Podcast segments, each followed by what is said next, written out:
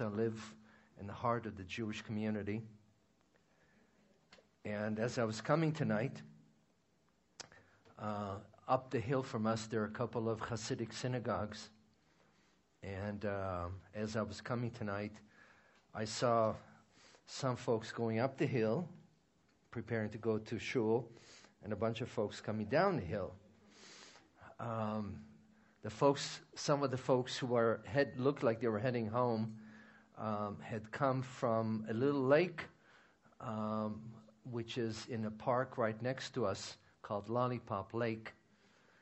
Um, I don't know why they call it Lollipop Lake, but that's what they call it. And uh, the Hasidic and Orthodox community have a service there called Tashlich, um, which involves um, emptying out the pockets that have been stuffed full of breadcrumbs. And this is symbolic uh, emptying of the sins.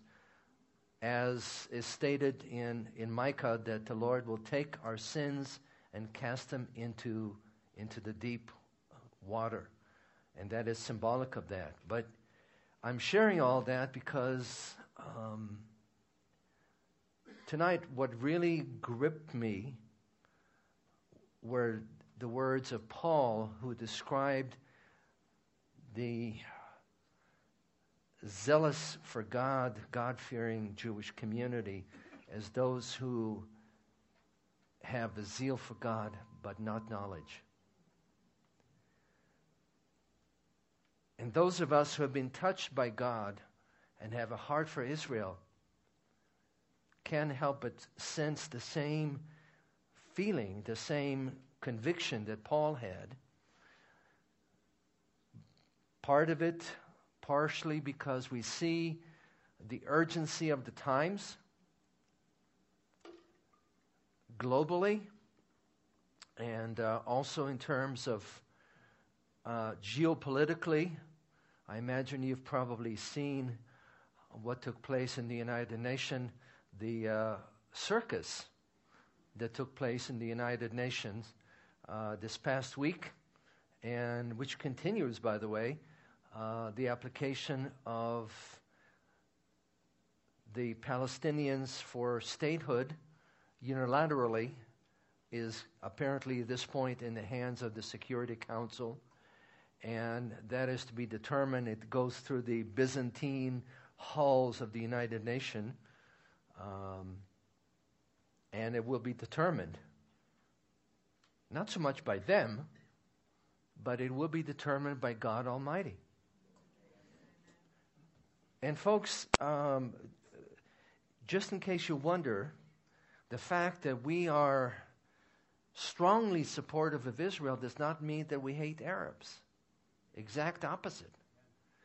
Scripture tells us that God is not willing that any should perish, Jews or Arabs.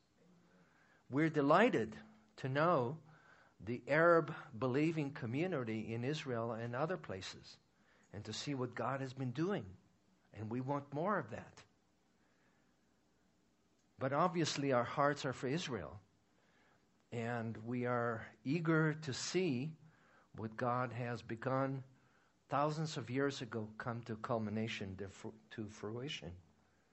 You know, when you think about it, and by the way, the uh, two state solution had already been determined uh, in 1949, 1947. There was a partition of what was then called Palestine into two portions. One was to go to the Jews, one was to go to the Arabs.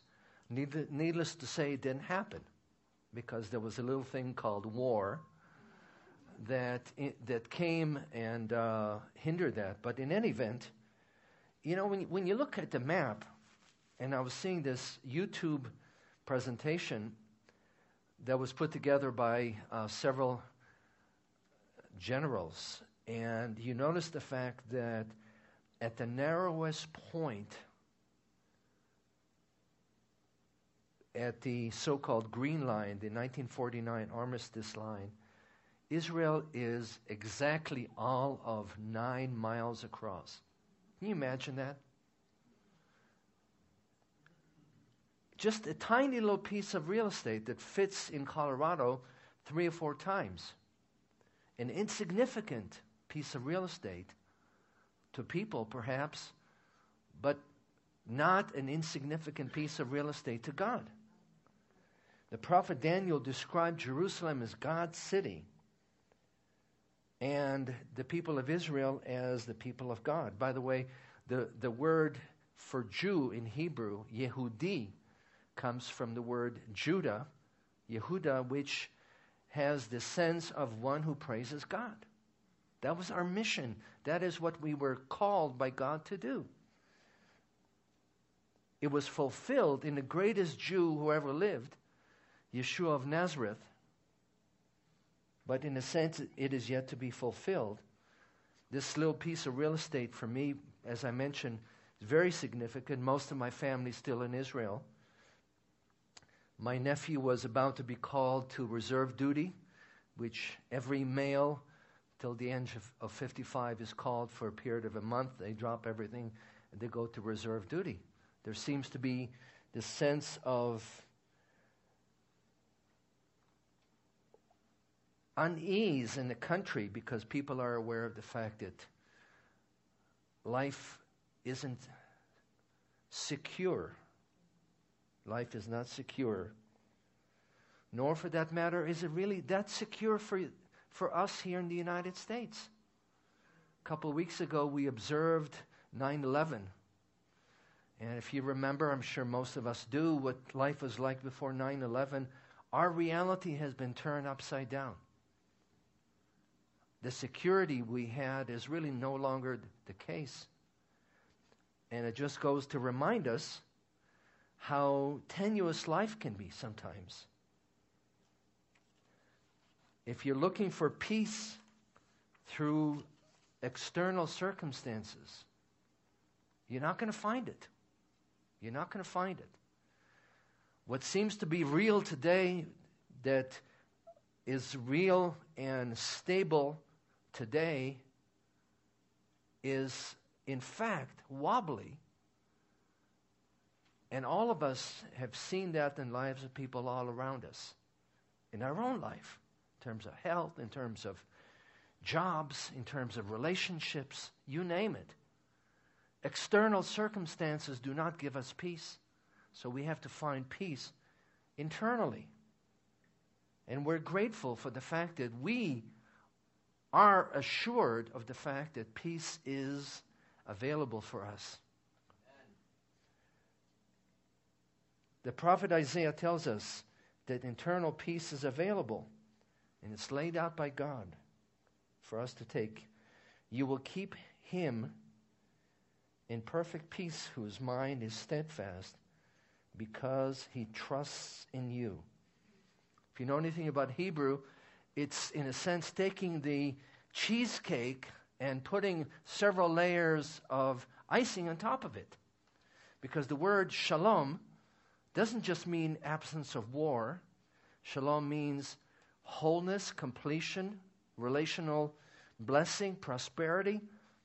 And then when you say shalom, shalom, what in essence you're saying is peace and, and completion on top of peace and completion. And that is something that God provides for us even during times of war, times of intensity.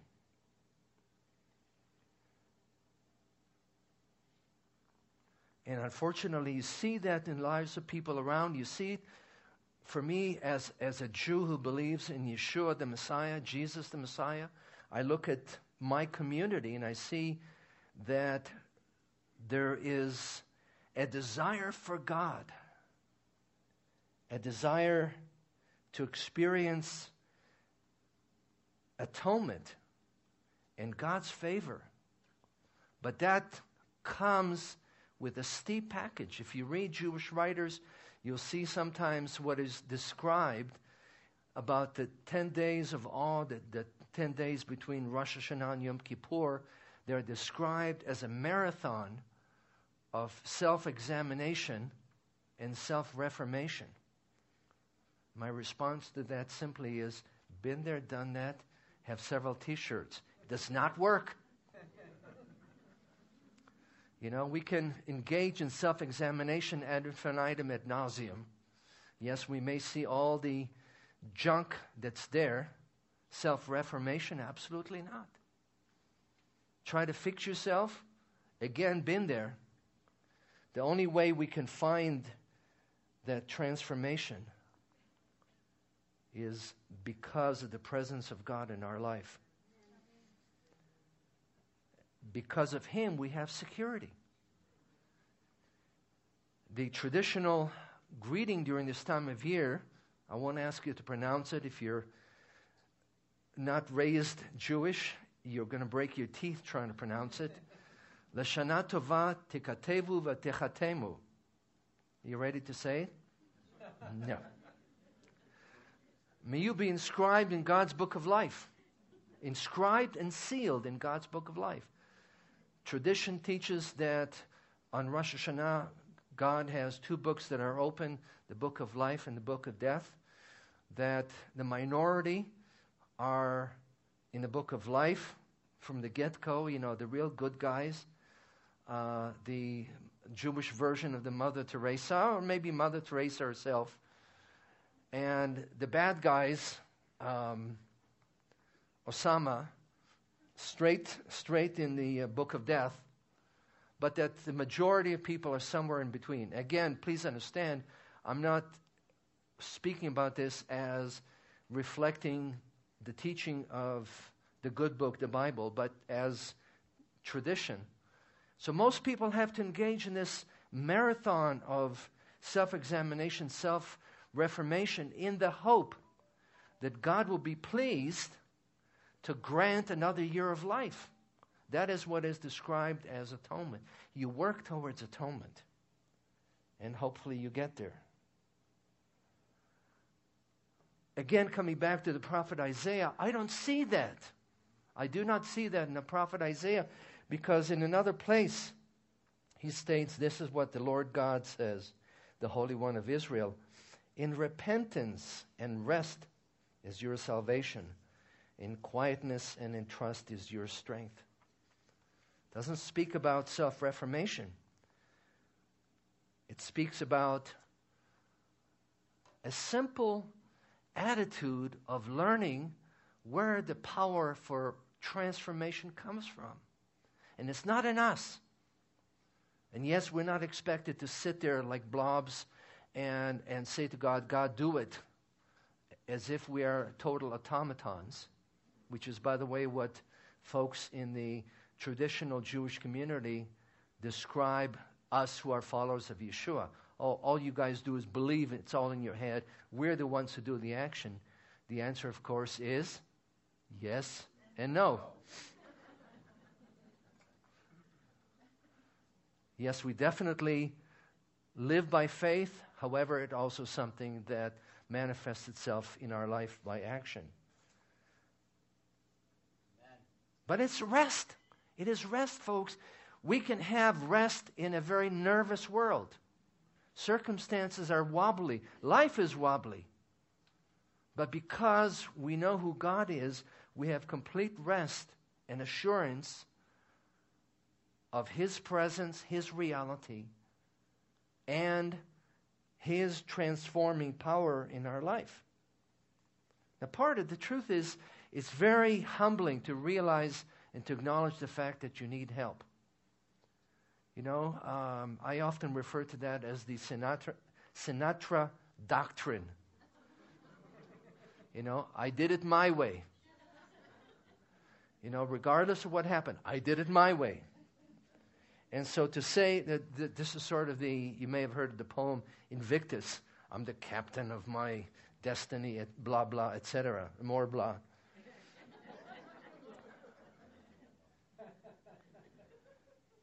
so it's very humbling to be able to say, you know, I really don't have what it takes to bring about self transformation, self reformation.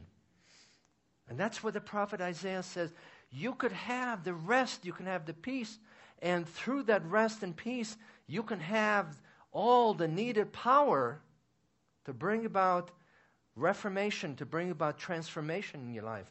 But no, you don't want that. You want to do things your way. You want to be able to say, I'm the one who can do it. I do not need help. It brought to mind the story of Harry, Harry R. Truman, not the former president, but this cantankerous character who lived in the shadow of Saint, Mount St. Helens. You may have heard the story. Harry R. R. Truman was encouraged, along with everybody else who lived there, get out. And everybody else did. But no, not him. Because he had built this um, lodge that he had labored on for 50 years, and he, he didn't want to leave. And you can certainly understand that. However, if uh, miles of hot lava are about to come pouring down, I think most of us would say, you know, my life is more important. And as it turned out, um, as best as we know, Harry Truman died uh, with the outflow of the lava. But the story doesn't end there. People have written books, and even a movie was made about Harry Truman's life. Why the fascination? And uh, of course, there's a statue commemorating this fellow. Why the fascination with Harry Truman?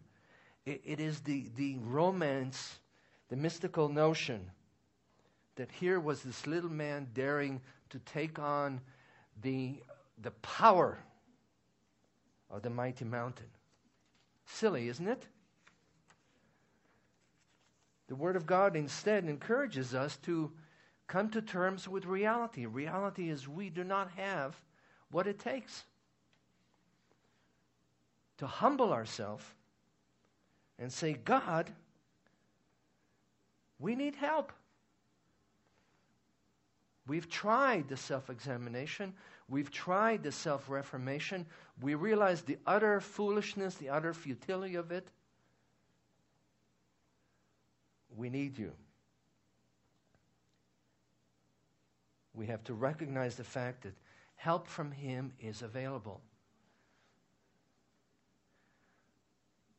That's what Messiah coming down here to mix, to engage with us is all about. For us to understand that God is very much approachable. He came down to mix with us, to cause us to understand that forgiveness is available and it's complete as we take ownership of those sins, not as we engage in denial complete forgiveness, complete cleansing from the inside out, complete healing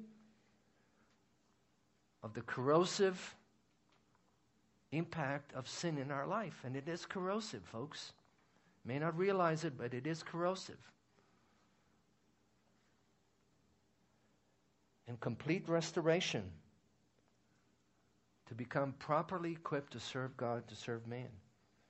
And all of that comes through a humble acceptance of God's help through the agency of Messiah, Yeshua, Jesus. Just want to close with a couple of statements from the writer to a letter in the New Testament, the letter to the Messianic Jews or to the Hebrews. Since the children have flesh and blood, he too shared in their humanity. So that by his death he might destroy him who holds the power of death, that is the devil, and free those who all their lives were held in slavery by their fear of death. For this reason he had to be made like his brothers in every way, in order that he might become a merciful and a faithful high priest in service to God, that he might make atonement for the sins of the people because he himself suffered when he was tempted. He is able to help those who are being tempted. If you've never experienced that kind of reality, that kind of help from God in your personal struggles, that kind of atonement and cleansing, forgiveness, restoration, it's there. And it's waiting for you. as you take the step and embrace God's provision. All you have to do is accept, and God will take you on an exciting journey. Let's take a moment to pray.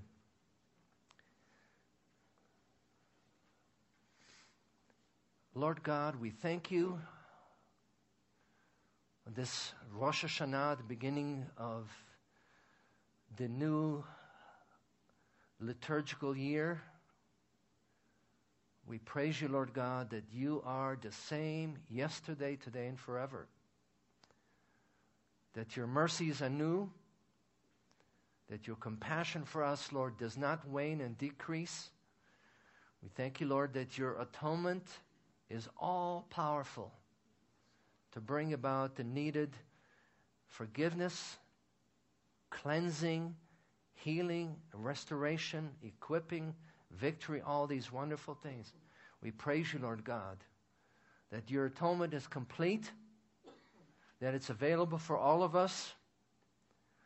Lord God, that your power to redeem us embraces each one of us and transcends our foolishness and our sin. Lord, we praise you. We give you the honor and the glory in the name of Yeshua. Amen.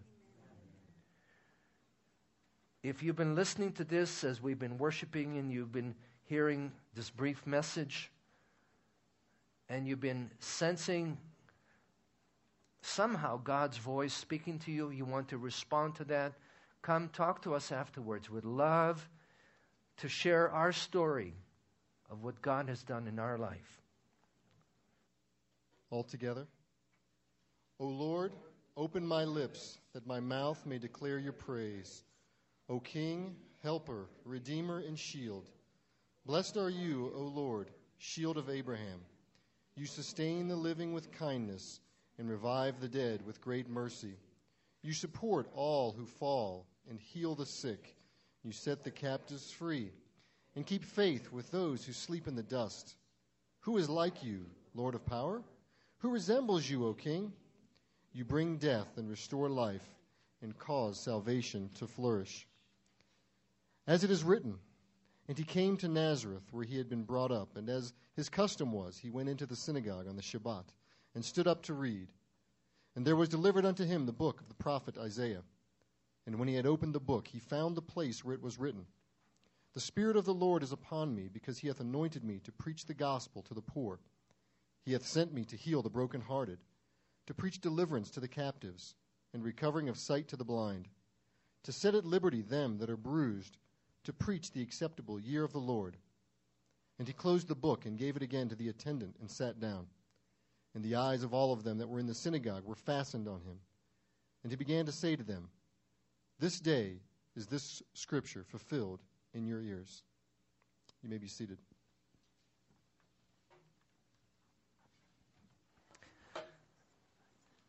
During the period of Rosh Hashanah, the shofar is blown 100 times. We will not be doing that this evening.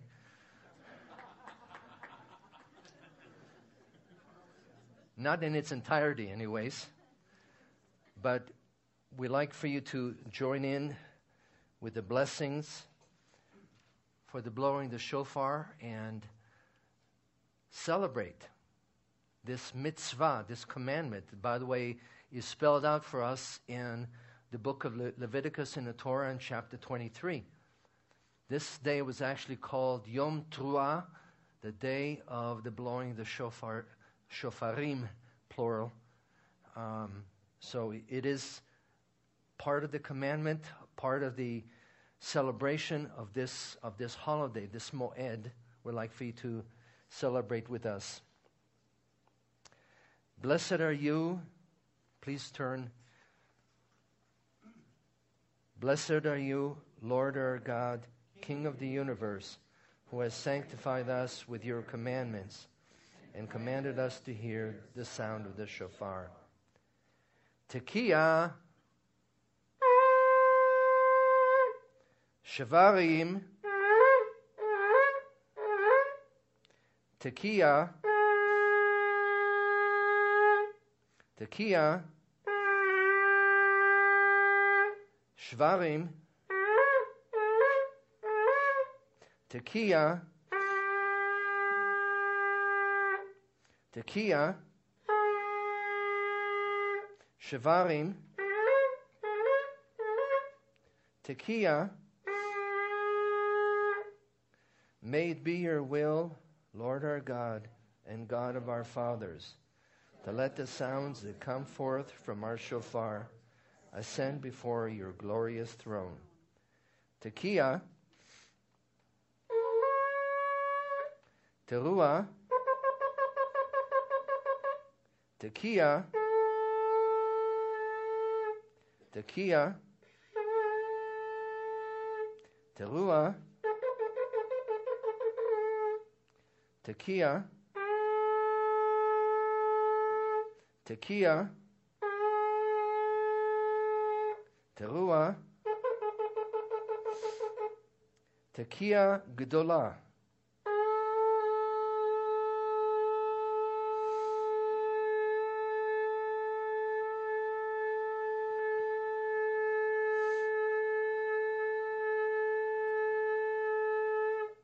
Hallelujah.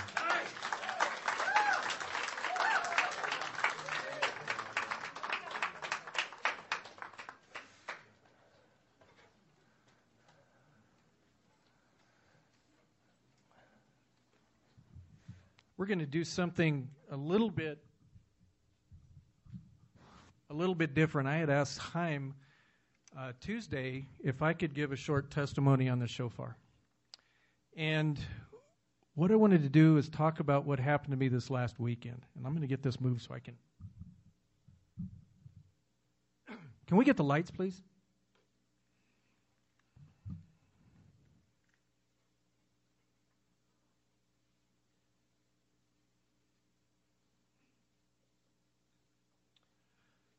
I have a shofar testimony for you. And I just love that thing that came down. So this here is a shofar waveform that was made on a computer. To me, it looks very powerful and very spiritual. I'm going to try to stay out of the way as much as I can. But, but if you look at it, it, it just has power written in it. And, and to me, you can just see the heavens just opening up in that. And I just thought that was, that was very, very cool. My shofar blowing history is minimal. I did a little bit at my house, and last year at this time, I blew my shofar. Beautiful shofar I got from my wife. Thank you. Probably the total times I had blown this shofar was about 25 or 30 times total. Frequently, and as Charles heard over here, some squeaky ducks kept popping out of here. along with some really true shofar sounds, and that's okay. It takes lip muscles and such to blow a shofar, and I hadn't exercised mine. Last Thursday night, I had tra- I traveled down to Denton, Texas, to a place called Glory of Zion, where they were having a head of the year conference. Thursday night, all day Friday, all day Saturday, and then Sunday. The headliner Thursday night was Paul Wilbur. I don't well that's not that's not Paul Wilbur. Yeah, that is. That's Paul right up there. He's right up there. And and there was about 2,000 to 3,000 people there at this place. It was a large place there was an hour of praise music before Paul even got up. I took my shofar down front and proceeded to worship, sing, and blow my shofar like I've never blown it before. It was sweet. And the worship was, was way hot. I mean, I'll tell you what, it, it was a blessing, blessing. After an hour or so of worship, Paul Wilbur came on and he asked for any shofar blowers in the audience to come up front. The gentleman I was traveling with, Tom Baker, whom I went to Israel with in 2002, we looked at each other and said, Well, let's go. So there's 30 to 35 of us in the front of the stage. Now, it's not in this picture. They didn't have that picture, but there's 30 to 35 of us shofar blowers at the front of the stage. And at the requested time by Paul, he says, Okay, shofar blowers, let's go. And we did. And it was awesome. And out of this shofar at that time, no squeaky ducks came out of this one here. People went nuts, and then the concert was on. The Holy Spirit, you know, just was evident, and it was very cool. Friday, all day long conference sessions. There was speakers, but in between each speaker was 45 minutes to an hour of worship. There was dance. You can see some of this down here. There's flags, banners, and of course, shofar blowing. No squeaky ducks again. During the first worship time, I called, I called the area up front, right around in this area, called the Holy Ghost Mosh Pit because people got down in there. It was huge. It was 60 yards wide, 20 yards deep, and full of people dancing and praising the Lord. It was, it was totally awesome. Well, I was down there. I figured, well, I'm just going to go down there. I mean, I, I don't know what the rules are. I'm down there worshiping, blowing my shofar, and a big hand grabbed me on my shoulder. And I'm like, well, I guess I'm in the wrong place. And I turned, and there was this very big black man there. He was wearing a kippah and a talit. His name was Matthew. He was holding a shofar, and he announced to me, I'm here to blow with you. I'm like, yes, sir. and we did, and we blew, and we did with zeal. Generally, there was three or four worship times a day, and an hour or so, and I was blowing this shofar.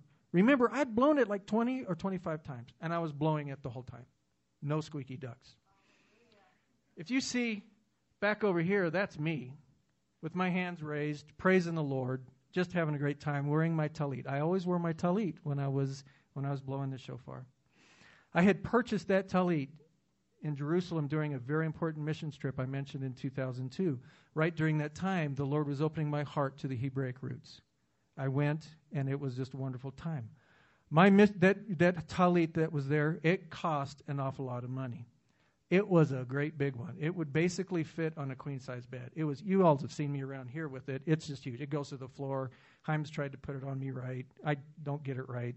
But it was big. I really liked that talit. It was very important to me. I wore it at important times during worship here, during Torah service, and a couple of times in private prayer. One time when I was down there blowing the shofar in my talit, this gentleman walked up to me. I didn't know who he was, and he grabbed me. He says, Hey, you blow the shofar. And I said, Well, I try. His name is Alan Fabian. He's the head shofar player at Glory of Zion. He told me there's going to be a sound tunnel Saturday night to close the worship, to close the conference. I'm like, cool. And he said, be ready. I said, I will. I'm there. I told my traveling companion to be ready. Saturday, same thing all day long. Conference worship time for an hour, hour and a half, blowing shofar, and then and then conference sessions. Saturday evening, the evening call came out for Alan's guys. But it was it was a false start. It, it, was in the middle of this worship service. It was wonderful, all this stuff, and, and then we heard, "Hey, Alan's guys, get up here." Well, we did. This wasn't it, but and it was a mess. There was a lot of people there, and it just wasn't orderly. But we blew for like 20 minutes. Let me rewind a little bit. This was being um, cast over the internet, so my wife and kids were at home watching this whole thing. It was very cool on the TV. I texted my wife. I said, We got done with that. And I said, Hey, that was cool, but our lips fell off. I don't know, Michael, Charles, have you blown for 20 minutes continuously? Yeah, our lips fell off. They went through a couple of speakers, and at the very end of the evening, the official call for Alan's guys came out. And that's us lining up ready. And, and the intent here was, you know, there was 20, 25 of us lined up here, and the concept was to send the people out with the knowledge and anointing of the Holy Spirit from the conference to return back to our homes and churches and congregations. There was people from 57 countries here, along with people all across the United States. So as you can see us there, we're lined up ready to go. And the, and the intent was, and this is looking from the stage out, is people would leave, exit the aisles, come up front, and then go through the shofar tunnel, praising and worshiping the Lord. This was an extremely powerful moment, an extremely, not a moment, oh, wait, to shuffle 3,000 people through. It was another 45 minutes of constant shofar blowing. Praise the Lord, no squeaky ducks. I mean, it was, it was an amazing thing. I don't know. I just asked if they'd blown for 20. I guess 45's not there, huh? The Holy Spirit enabled us all to continuously blow. This is, this is on the third day of four days of much blowing. This is a picture of what it looked like coming through the tunnel. You can see the people praising the Lord, worshiping, singing, crying. There's yours truly right there. My traveling partner was is right there. Big Matthew is right there. There's a lot of people here blowing shofars. This gentleman here, a Native American Indian who was who was there like he could blow like there's no tomorrow. I mean, he, he it was like, "Oh my word. How can you possibly blow that well?" So a word from the Lord came to me and he said, "Be encouraged, CYT. You are but an outpost in the wilderness. There is an army coming." It gets better. When the Holy Spirit decides to move, I, I had known of the Holy Spirit, but it was in like in the Christian art, the little bird that flies around. I'm down in Texas. I got the Holy Spirit, the Holy Ghost sheep dip out there. Really got to meet him. He took me on a huge journey on Sunday. We arrived for the last sessions for the Sunday service. We drove up there. Upon arrival, I noticed this little boy getting out of the car in, in the parking lot. I noticed right away he was a Down syndrome kid. But he, when he got out, he was carrying a big shofar, way bigger than this. I said, Cool, I thought. He liked to play, super deal. Then I dropped the thought. I mean, a lot of people carried shofars there. The worship starts. I'm in my talit that I love, dancing in front. yes, down in front, dancing. I found rhythm. Um, I'm in the Holy Ghost mosh pit playing. Four days of blowing my shofar with no issues. The Holy Spirit just lets me blow and blow and blow. I'm, fa- I'm in the Holy Ghost mosh pit facing another way. It's, it's, again, I said it's huge. And behind me, I hear this glorious shofar sound, a stunning sound I've never heard. Charles, that was awesome. Thank you. Thank you. This sound was something I'd never heard, and it was getting stronger and stronger. It was quite majestic. The notes were changing. It was like a trumpet, but it was a shofar, I could tell. Called all the proper sounds, just like Charles did. It was a pro. I'm like, well, I got to turn around and see who this man was. I thought it was the Native American Indian guy. I've never heard anything like this before. I turn and I don't see a man. I saw the little boy. I was stunned. I'm like, how can that be? This little kid down syndrome kid blowing the shofar. He had a very stoic face, no emotion, just blowing. I was down there blowing my shofar, and then he starts to stare at me. I mean, he's just right there. He starts to stare at me, and he's staring and staring. And we're worshiping the Lord, and, and he keeps staring at me. And I hear a voice in my head, words I'll never forget. Give him your talit. I'm like, I'm like, what? Give him your talit. Now, I don't have spiritual encounters like this. I knew it was the Lord telling me. It was a direct command. The little dude just kept playing. I kept playing. Then suddenly I hear, give him your talit. Very calm, no trouble. And I'm like, okay. An argument continued to ensue at that point in time about my talit. Lord, you know how special this one is to me. You know how much this thing costs. These things aren't cheap. It's too big for the little dude. Look at that. I made all of these reasons up in my head why I shouldn't give this talit to this little dude. I turned away from him and I worshiped and blew my shofar, and I hear again, give him your talit. No, I'm not going to give him my talit. I go on blowing. Little dude's blowing. One final time, very calm. I said, Give him your tully, I heard. I said, No.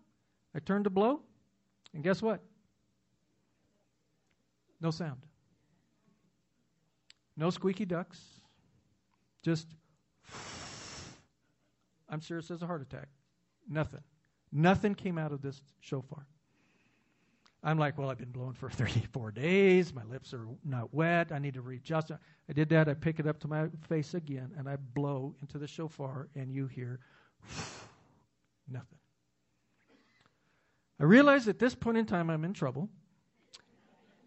I could sense a chuckling in the heavens, but I had to do what was told of me. I went up to the little dude and I said, Here, hold, hold my shofar. And he looked at me very confused. Hold this. And I took off my talit. I had a very cool Jerusalem city clasp on it. I put it around his shoulders and I clasped it and then I, I wrapped it up on him and I made him look really cool. And I told him, I said, This was now yours. The Lord told me to give it to you. Whenever you wear, whenever you wear it, blow your shofar. Whenever you blow your shofar, wear it, and always pray. But pray to the Lord and thank Him for it. He looked rather befuddled. He was very confused. And I said, Come on now, blow. And that's a video right after I gave it to him of him blowing. I don't have the sound you could hear, and it, it was mayhem in there. But he could blow like there's no tomorrow. He looks pretty good in that talit, I'll tell you what. He was blowing, and I took my shofar and I put it in my hand, and I looked at it, and I looked up, and I'm like, okay. And I put it to my face, and guess what happened? I blew. I heard a chuckling from the sound of heaven. I've gone on long enough. There is a final chapter to this story. I can't tell it now without becoming really emotional, so I'm not going to do that. The shofar is a call to worship. It is a call to war. It is the call of the coming of the Messiah again. There is power in the shofar and worship.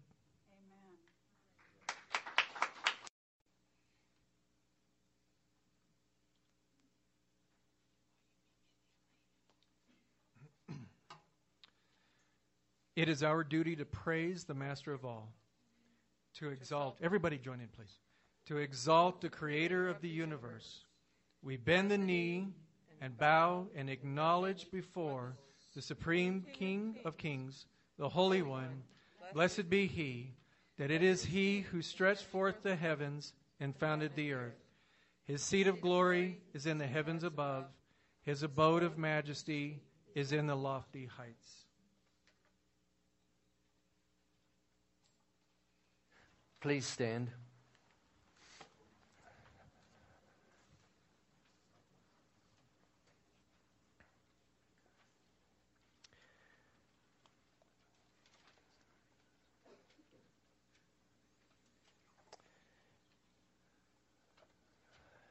יהי רצון מלפניך, אדוני אלוהי אלוהינו ואלוהי אבותינו, שתחדש עלינו Shana Tova Umetuka, together. May it be your will, O Lord our God and God of our fathers, to renew for us a year that is good and sweet. I'd like to encourage everyone to come up afterwards and take one of the apples and dip it in honey as a symbol of our expectation and our hope that indeed the Lord will go before us this year and do niflaot, wondrous things. Amen. Not for our sake so much, although we, you know, we like it, right? but rather that he would receive the honor and glory and would be real pleased. And by the way, when you come up and take one of these, uh, this is not an invitation f- for folks to become Hansel and Gretel.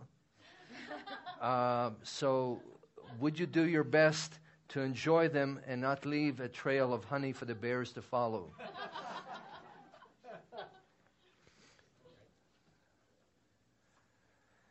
Baruch atah Adonai Eloheinu melech haolam borei pri hagafen. Please join in together.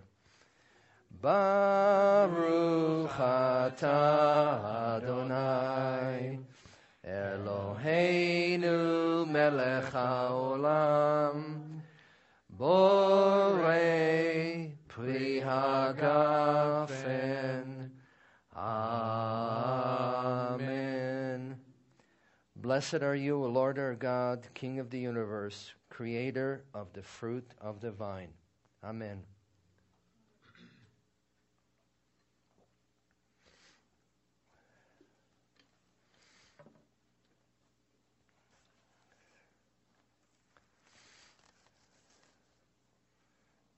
And likewise an invitation for everyone to come and enjoy the challah and uh, enjoy it up here. And let's give thanks for the challah. Baruch atah Adonai Eloheinu melech haolam hamotzi lechem min haaretz. Amen. Blessed are you, Lord our God, King of the universe, who brings forth bread from the earth. Amen.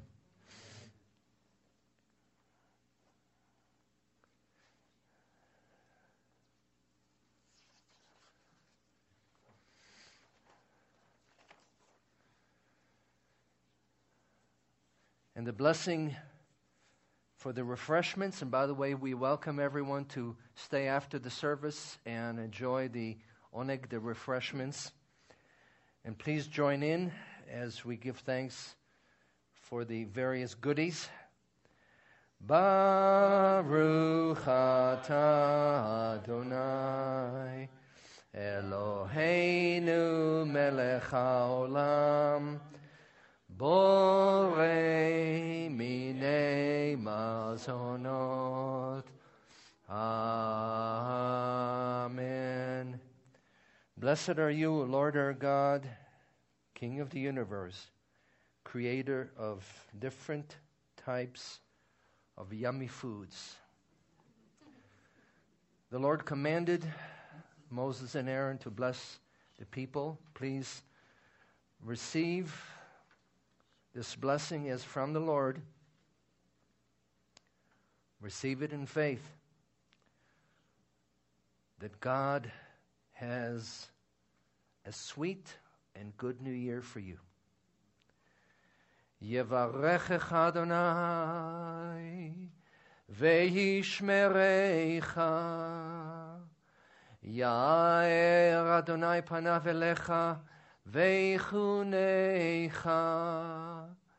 יישא אדוני